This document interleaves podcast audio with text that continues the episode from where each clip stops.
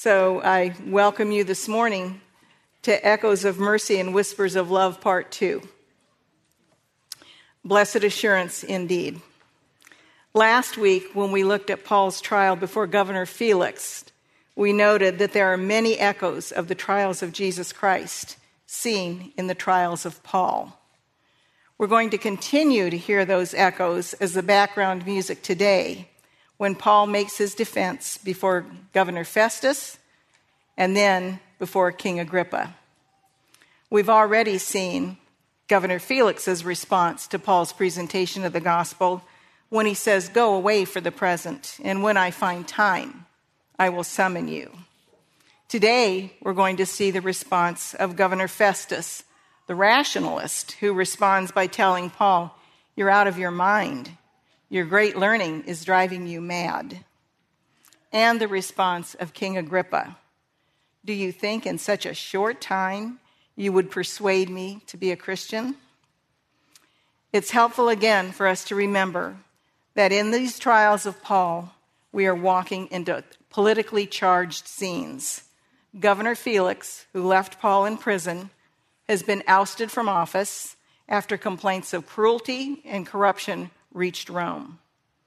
Nero was the sitting emperor at the time, and had it not been for the influence of Felix's brother Pallas, he would have been faced severe punishment, possibly even death. So when chapter 25 opens, Felix is out and Festus is the new man on the job. But he doesn't come into office with a clean slate. Felix is left behind a little gift for the governor we were told in the last verse of Acts 24 that Felix left Paul imprisoned, wishing to do the Jews a favor. We're going to hear that same phrase used in connection with Festus in chapter 25. Festus was a man of action. Quickly after arriving, he traveled from Caesarea, which was the seat of the Roman government, to Jerusalem. Business awaited him almost immediately. The chief priests and the leading men of the Jews came to him and brought charges once again against Paul. As one commentator notes, the renewal of the charges after two years, at the very first opportunity, is a measure not only of their unsleeping hatred of Paul, but also of the importance which they attached to Paul's influence. So the air must have been electric as these powerful men ask this new governor for a favor. Everyone in this scenario is seeking to gain something. Festus wants to keep his position, and to do so, he has to placate the Jewish leadership. The Jewish leadership wants to retain their status and their control of the Jews, so they knew that they in turn had to placate Festus. So, in this chapter, as well as in chapter 26, we watch them all jockey for position and power. In the book of Ecclesiastes, King Solomon says, There is nothing new under the sun. You know, ladies, some things just never change.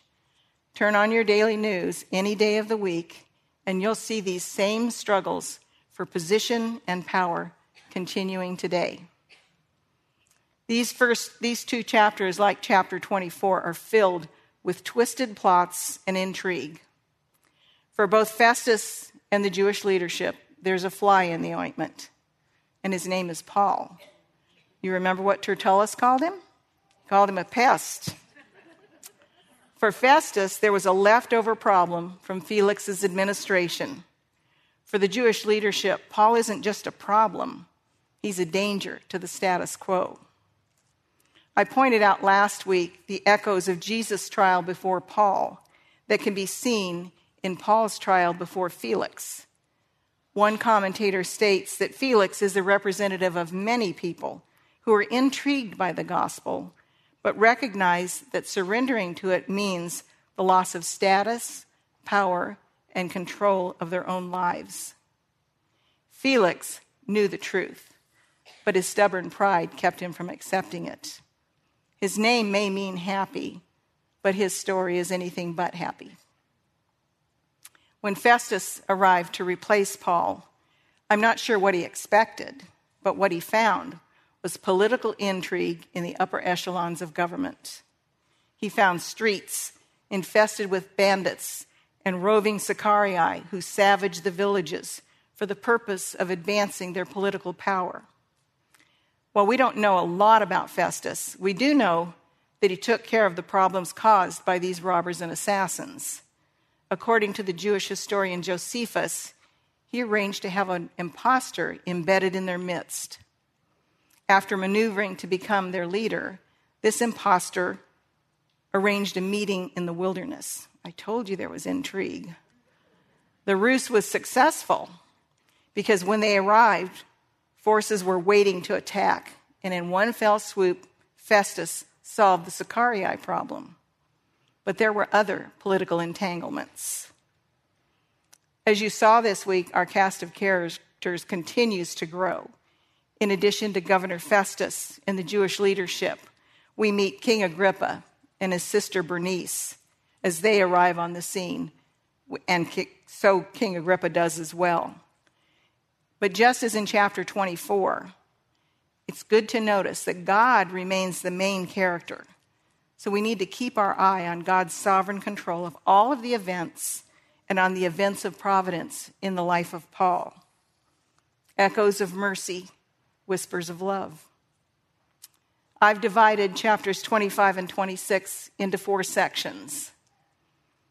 Chapter 25, verses 1 through 12, appealing to Caesar. Chapter 25, verses 13 through 27, appearing before Agrippa. Chapter 26, 1 through 23, abandoned to the faith. And chapter 26, verses 24 through 32, answering the ultimate question. These chapters contain no explicit doctrine, but they are filled with principles that relate to doctrine, principles of theology that relate to how we ought to perceive things in our everyday lives. So they're not just theoretical ideas, they are intensely practical truths. I've chosen four principles that I'd like to highlight this morning one for each section of our outline. In section one, the principle is God's plans and purposes always prevail. In section two, God's providence is preeminent. Section three, God's presence in a dedicated life is powerful. And finally, in section four, God's offer of salvation is still present. So, if you will, turn in your Bible with me to Acts chapter 25. I'm going to be reading the first 12 verses from the Legacy Standard Bible. Festus, then, having arrived in the province after three days, went up to Jerusalem from Caesarea. And the chief priests and the leading men of the Jews brought charges against Paul, and they were pleading with him, requesting a favor against Paul, that he might have him brought to Jerusalem while they set an ambush to kill him on the way. Festus then answered that Paul was being kept in custody at Caesarea and that he himself was about to leave shortly. Therefore, he said, Let the influential men among you go down there with me, and if there is anything wrong about the man, let them accuse him. After he had spent not more than eight or ten days among them, he went down to Caesarea, and on the next day he took his seat on the judgment seat and ordered Paul to be brought. After Paul arrived, the Jews who had come down from Jerusalem stood around him, bringing many and serious charges against him, which they could not prove. While Paul said in his own defense, I have committed no offense either against the law of the Jews or against the temple or against Caesar. But Festus, wishing to do the Jews a favor, answered Paul and said, Are you willing to go up to Jerusalem and stand trial before me on these charges?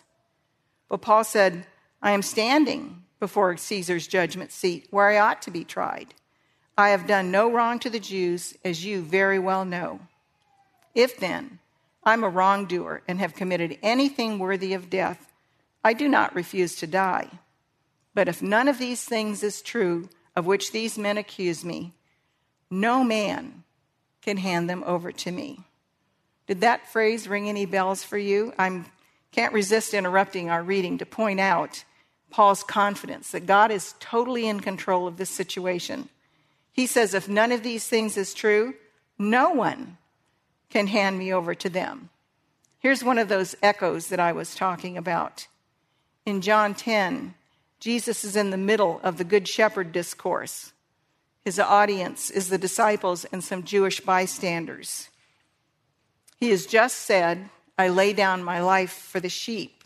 And then he says, For this reason the Father loves me, because I lay down my life so that I may take it up again. No one has taken it away from me, but I lay it down of my own initiative. Like Jesus, Paul was confident that God's plan would proceed on course no matter how circumstances seemed. Now let's finish up the reading in verses 11 and 12. Paul continues I appeal to Caesar. Then, when Festus had conferred with his council, he answered, You have appealed to Caesar. To Caesar you shall go. We can immediately see at least one way Festus is following in the footsteps of his predecessor. Chapter 24 ends with Felix wanting to do the Jews a favor. And in chapter 25, verse 9, we learn that Festus wanted to do the very same thing. He wanted to do the Jews a favor. So it's politics as usual. Right away, the Jews are in Festus's face, pressing him to deal with the inherited problem of Paul. Now, this was a true dilemma for Governor Festus. If he released Paul, the Jews would likely cause trouble, and Rome would not be happy. If he kept Paul a prisoner, he had to have a legitimate reason for doing that, and there simply wasn't one because Paul was an innocent man. Perhaps you'll recall on Easter Sunday, Pastor John spoke about the providence of God in the burial of Jesus. As I sat there and listened, I thought, what a perfect lead in. because this morning, again, the providence of God is on center stage I appreciate the perspective of a commentator named Derek Thomas when he says, God's providence may, may appear to be inefficient. God's providence may appear to be inefficient. Well, certainly from our perspective, keeping Paul in prison seems very inefficient. But our perspective is always limited, ladies. Isaiah 55 8 helps us to have the proper perspective. It says, For my thoughts are not your thoughts, nor are your ways my ways, declares the Lord. If we take the time to remember God's hand in history, we can see that his ways aren't our ways. And we can see that his providence is not inefficient at all. Think about John Bunyan, the author of Pilgrim's Progress. He was one of the best and greatest preachers of the 17th century yet he languished in prison for some 12 years. From an immediate perspective, that seems like a terrible, terrible waste. But looking at it now, some 300 years later, we realize that without Bunyan's imprisonment, Pilgrim's Progress would never have been born. Similarly, it was Paul's imprisonment that gave him opportunities to witness to people in places that he never would have been allowed otherwise. He spoke to men like Lysias, the commander of the Roman garrison, but it also gave him opportunities to speak to governors and kings, just as Jesus had promised. Speaking to the apostles, Jesus said, Behold, I send you out as sheep in the midst of wolves. So be shrewd as serpents and innocent as doves. But beware of men, for they will hand you over to the courts and scourge you in their synagogues and you will even be brought before governors and kings for my sake, as a testimony to them and to the Gentiles. It was also during times of imprisonment that Paul penned Ephesians, Philippians, Colossians, and Philemon. So, what may seem like inefficiency to us is not inefficiency at all. Rather, it's God's plan and purpose being fulfilled according to his ways. In the early days of the COVID pandemic, our movements were significantly restricted. I'm sure you remember that. Well, how many of us chafed at those restrictions? In spite of those difficulties, did we focus on the fact that God's kingdom is still advancing? Did we take the opportunities to share where, we, where it was available to us to share the gospel? Well, the restrictions are now beginning to lift. So, what have we learned? Will we simply sigh with relief and return to whatever pleases us? Or will we be more committed to redeem the time that God has given us to invest in things that matter for eternity? Frankly, I had to think long and hard when I asked those questions because I have to admit I haven't always invested wisely. But it's a good time for us to refocus our hearts and our lives on living for eternity. While in prison, Paul didn't sit around complaining about the work of the gospel, that it was being stalled. That's not what he did. Instead, he sees every opportunity available to him to share the gospel with anyone that God put around him. It didn't matter if it was a prison guard or an occupant in the palace. If ever there were a man that trusted in God's sovereign purposes in all things, it was Paul. Despite how circumstances may appear to us, God is still on the throne and he is not inefficient. His plan and his purpose in all things, including the events of our lives, are right on course. Our God is active in history. He was active when the Jews plotted to ambush Paul in chapter 25. Those plotting Paul's murder here in these chapters are not the 40 Jews who came to the chief priests and elders with a plot to kill Paul in chapter 23. This plot comes straight from the top, from the Jewish Sanhedrin. It's interesting to realize that in less than 20 years, they reaped the injustice they had sown. In 70 AD, Jerusalem and the temple were destroyed by the Romans.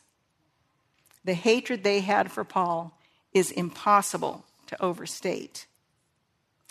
Well, they asked Festus to have Paul brought to Jerusalem on the pretext of having him tried there. At the time, Paul was in custody in Caesarea. And since Felix or Festus was about to leave for Caesarea, he told the Jews to bring along their most influential men and they could prosecute him in Caesarea if there was something to prosecute. This, ladies, is God's providence in action. Here are more echoes of mercy and whispers of love. If Festus had allowed Paul to be sent to Jerusalem for trial, he would have been murdered en route. Instead, through natural means, God moved to accomplish his plan and his purpose. In that Easter message I mentioned, Pastor John mentioned how staggering it is to consider God's sovereignty touching our lives through his providence. Do we recognize God's providence in our lives? How about when tragic events enter our lives? Is God providentially at work then? Well, according to Romans 8:28, a verse you all know, I'm sure, God causes all things to work together for good to those who love God, to those who are called according to his purpose. Now, we quote that verse all the time, but we really need to include verse 29 because it tells us what the good is that all things are working toward. It says, For those whom he foreknew, he also predestined to be conformed to the image of his Son so that he would be the firstborn among many brethren. And these whom he predestined, he also called. And those whom he called, he justified. And those whom he justified, he also glorified. Predestined, called, justified, glorified. All the events of our lives are designed to conform us to the image of Jesus Christ. Why? because it is God's good purpose that we will one day be glorified and spend eternity praising and glorifying our Savior as he reigns in power and majestic glory.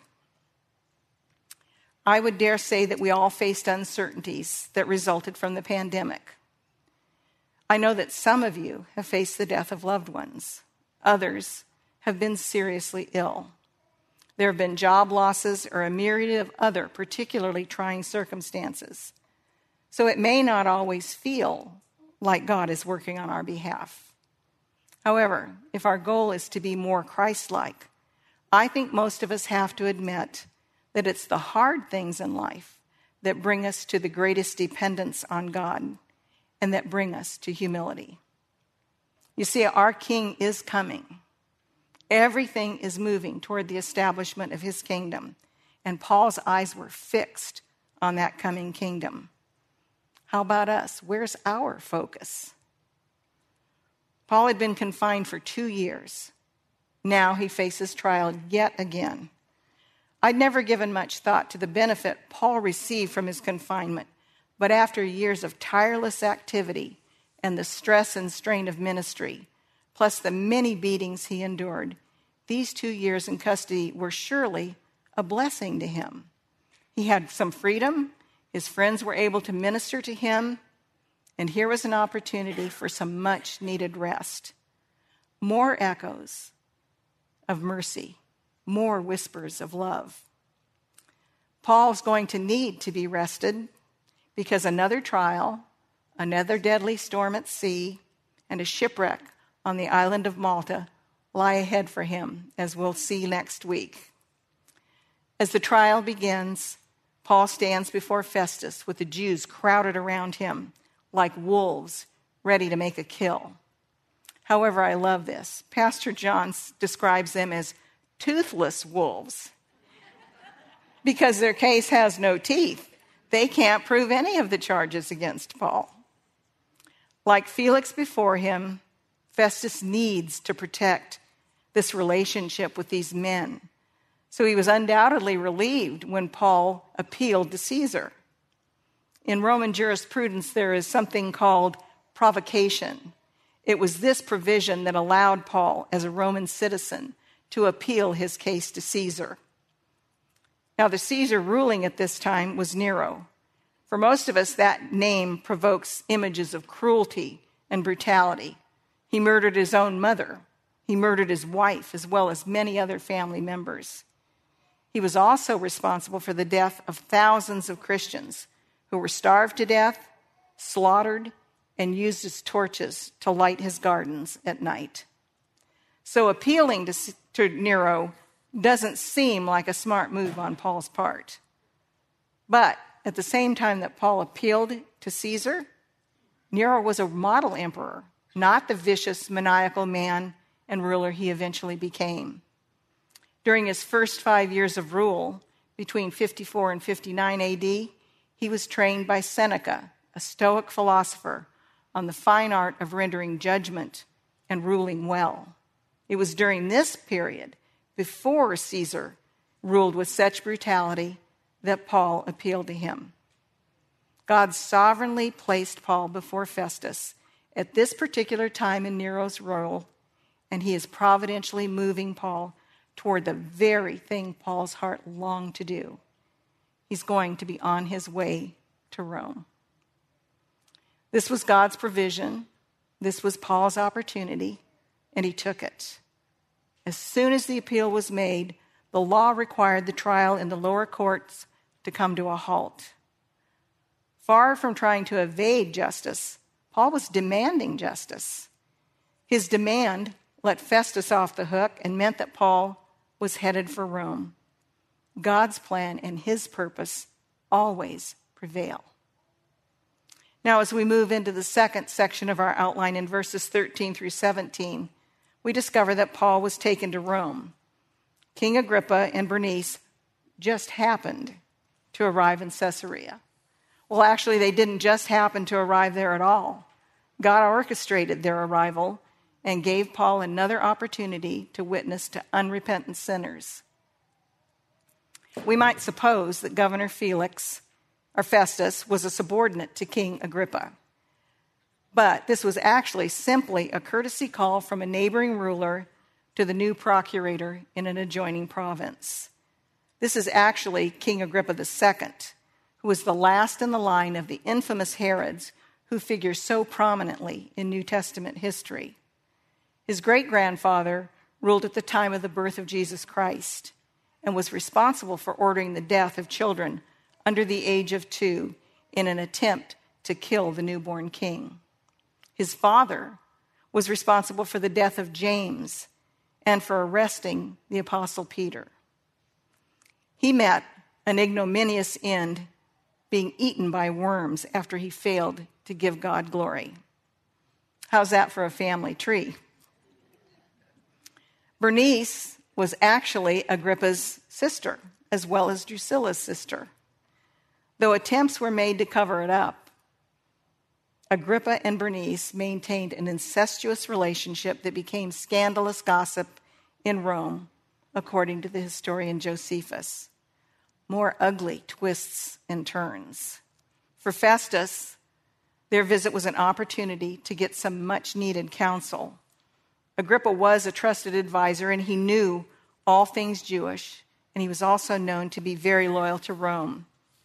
He seemed to be the perfect person to give Festus advice. Well, Agrippa was so intrigued by the case that he asked to heal, hear directly from Paul. If it weren't so very tragic, the scene describing Paul's appearance before them would actually be kind of comical. Agrippa and Bernice arrive in the auditorium with great panache, surrounded by commanders and prominent men of the city. Can you just see that spectacle? Agrippa puffed up with pride, and Bernice flouncing around in all of her finery on display as they make their grand entrance. Well, the irony of all this pomp is that it was in this very city that their father had perished because of his pride. Apparently, the apple didn't fall far from the tree. So Paul is ushered into the midst of all of this pomp when Festus announces his dilemma. He says, I found that he committed nothing worthy of death, and since he has himself appealed to the emperor, I decided to send him. Yet I have nothing to write about him to my Lord. Therefore, I've brought him before you, and especially before you, King Agrippa, so that after the examination has taken place, I may have something to write. It's amazing, isn't it? Basically, Felix is saying, Can you please come up with some charge I can use before I send him off to Caesar? Festus is at his wits' end. Paul, by contrast, stands calmly and confidently in the middle of this circus. He rests in the assurance again that God is sovereign and that his providence, providence is preeminent. Paul trusts his God. He's a man abandoned to the faith. That introduces us to this third section of our outline, covering verses 1 through 23 in chapter 26. Paul, ladies, had a single life purpose. He voices it in Romans 1:16. For I am not ashamed of the gospel, for it is the power of God for salvation to everyone who believes, to the Jew first, and also to the Greek. His commitment to sharing the gospel is lived out in this section. So look with me at chapter 26, verses 1 through 3. Agrippa said to Paul, You are permitted to speak for yourself. Then Paul stretched out his hand and proceeded to make his defense. In regard to all the things of which I am accused by the Jews, I consider myself fortunate, King Agrippa, that I am about to make my defense before you today, especially because you are an expert in all customs and questions among the Jews. Therefore, I beg you to listen to me patiently. Just think of it.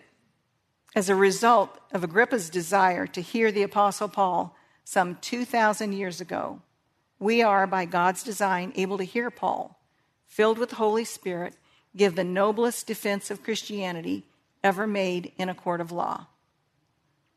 One commentator observes that Paul came into the room with chains rattling among those dressed in all the trappings of power. Yet Paul wore the robes of righteousness.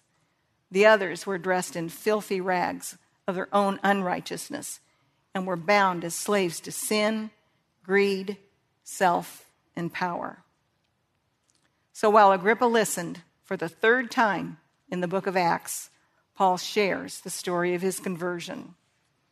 In his first account in Acts 9, Paul, Luke recounts Paul's conversion on the road to Damascus. He was radically changed from a persecutor of those who belonged to the way to a proclaimer of the gospel message who now embraced the way. The second account in Acts chapter 22 explains Paul's commission to take the gospel to the Gentiles. And now, in Acts 26, his testimony explains the centrality of Jesus' resurrection from the dead to the gospel message.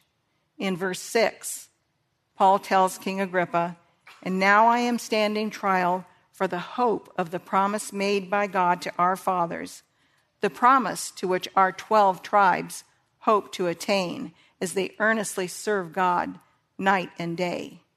And for this hope, O king, I am being accused by the Jews. Why is it considered incredible among you people if God does raise the dead? The hope that Paul speaks of is the sure hope of Messiah and his kingdom. And it really shouldn't have been incredible to them that God raised the dead. After all, the Old Testament recounts a number of instances where people were raised from the dead.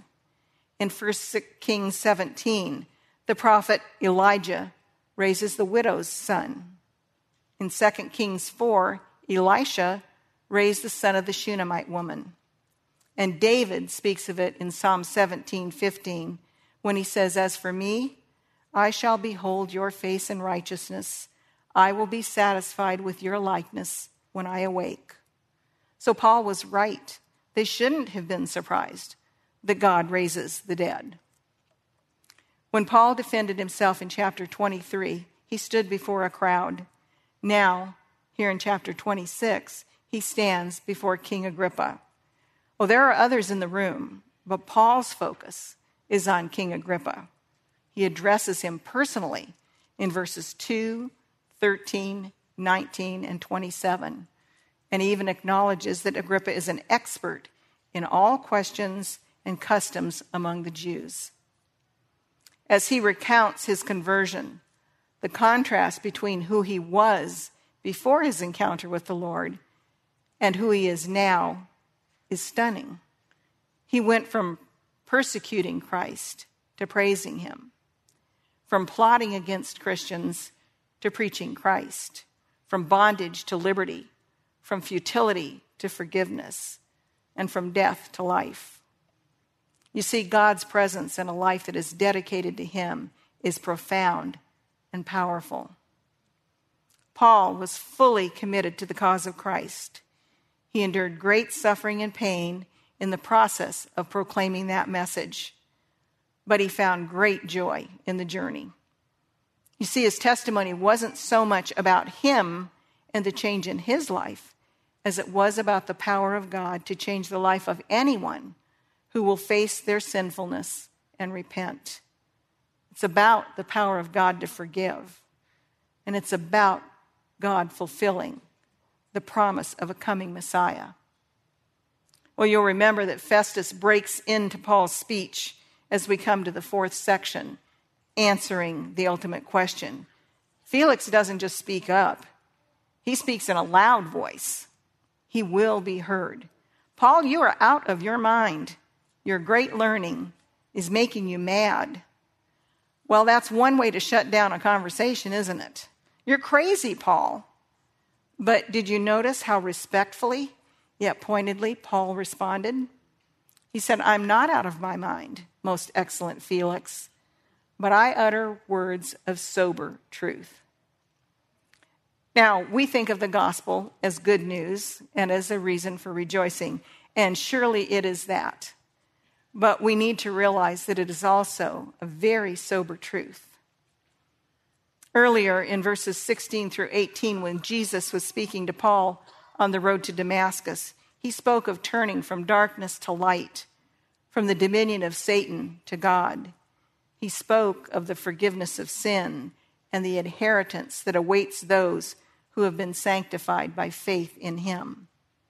The gospel is good news to those who repent and come to faith in Christ. But it should be a sobering truth to anyone who rejects him, because they remain in the darkness of sin and in the dominion of Satan.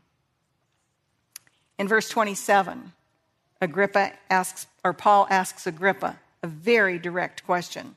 King Agrippa, do you believe the prophets? Now, ladies, this puts King Agrippa on the horns of a dilemma. How is he going to answer? If he acknowledges that he believes the prophets, he'll have to admit that what they taught about the death and resurrection of Jesus is true. If he denies believing the prophets, his Jewish subjects will be outraged. He's backed into a corner and he wants out. I don't know about you, but there are a number of times in Scripture when I wish I could hear the tone of voice of a speaker or see the expression on their face, and this is one of those times. Many, including the New American Standard, translate King Agrippa's response as, In a short time, you will persuade me to become a Christian. I almost titled this section, Almost Persuaded, and there have been a lot of sermons preached with that title. But was he? Was Agrippa almost persuaded? Paul intentionally directed the conversation to require a response from Agrippa. His desire was for Agrippa to come to repentance and faith, and Agrippa knew that. In his commentary on Acts, Pastor John says the phrase is better translated Do you think you can persuade me to become a Christian in such a short time? The question of what a person believes about Jesus Christ is the ultimate question. He claimed to be God. If he's not God, then he's a liar and a fraud. If he is God, and he is, then he's worthy of our praise and obedience. What we conclude about Jesus Christ determines our eternal destiny. Will we be eternally with Christ in heaven? or will we be forever separated from him in hell? I love the tenderness of Paul's heart when he responds to Agrippa. He says, I wish to God that whether in a short or long time, not only you, but also all who hear me this day might become such as I, except for these chains. Paul's great hope and desire for King Agrippa and Bernice his great hope and desire for Festus, his great hope and desire for Felix and Drusilla, his great hope and desire for even those who abused him was that they would repent of their sin and embrace Jesus Christ as Savior and Lord. I'm sure if Paul were standing beside me on the platform this morning, it would be his great hope and desire for every one of you as well. 1 Timothy 2, verses 3 and 4 says, This is good and acceptable in the sight of God our Savior, who desires all men to be saved and to come to the knowledge of the truth. I recently had an interesting account, encounter with a young resident physician. One of my doctors wanted to schedule an appointment for today. So I explained I was teaching on this date, and they graciously rescheduled the appointment. But as I was leaving the room, the resident who was still in the room with me just casually asked, he says, So, what are you going to be teaching? well, I smiled and told him I was a Bible teacher and that I was going to be teaching about the sovereignty and providence of God. So he smiled and he said, "Wow, so you're one of those people that can quote John 3:16 without even having to look it up. That's great." Well, with that, he was off and running. So, Lord willing, at my next appointment, God will open the door for us to actually talk about John 3:16. We'll see. Well, you all know that Paul was again vindicated, but his primary goal, ladies, was not vindication. It was to bring lost souls to repentance and faith. That's why he traveled those long distances to preach the gospel in spite of being tortured and persecuted along the way. Paul's theology was founded on the character of God. He not only believed the principles we've talked about today, he lived those principles.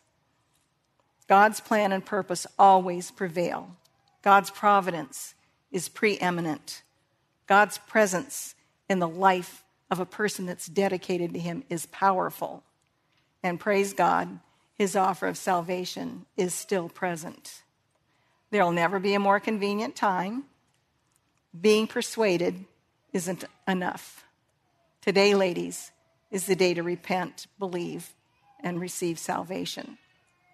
Perfect submission, perfect delight, visions of rapture now capture my sight, angels descending bring from above echoes of mercy, whispers of love. Let's pray. Lord, how can we possibly thank you for the mercy and love you extended to us in salvation? How do we thank you for the example of men like Paul who show us what it looks like to live a life dedicated to you? Maybe one of the best ways we can express our thanks is by sharing the gospel with others, as someone did with us. Would you help us to be bold in that? Help us to trust you, whatever the circumstances of our lives are. Would you help us to walk in the power of the Spirit so that the first thought in the morning and the last thought we have at night is praise to you? Help us to stand up for the gospel in a world that's hostile to its message. Help us to stand out as those who are followers of Jesus Christ, who have a message of hope to share.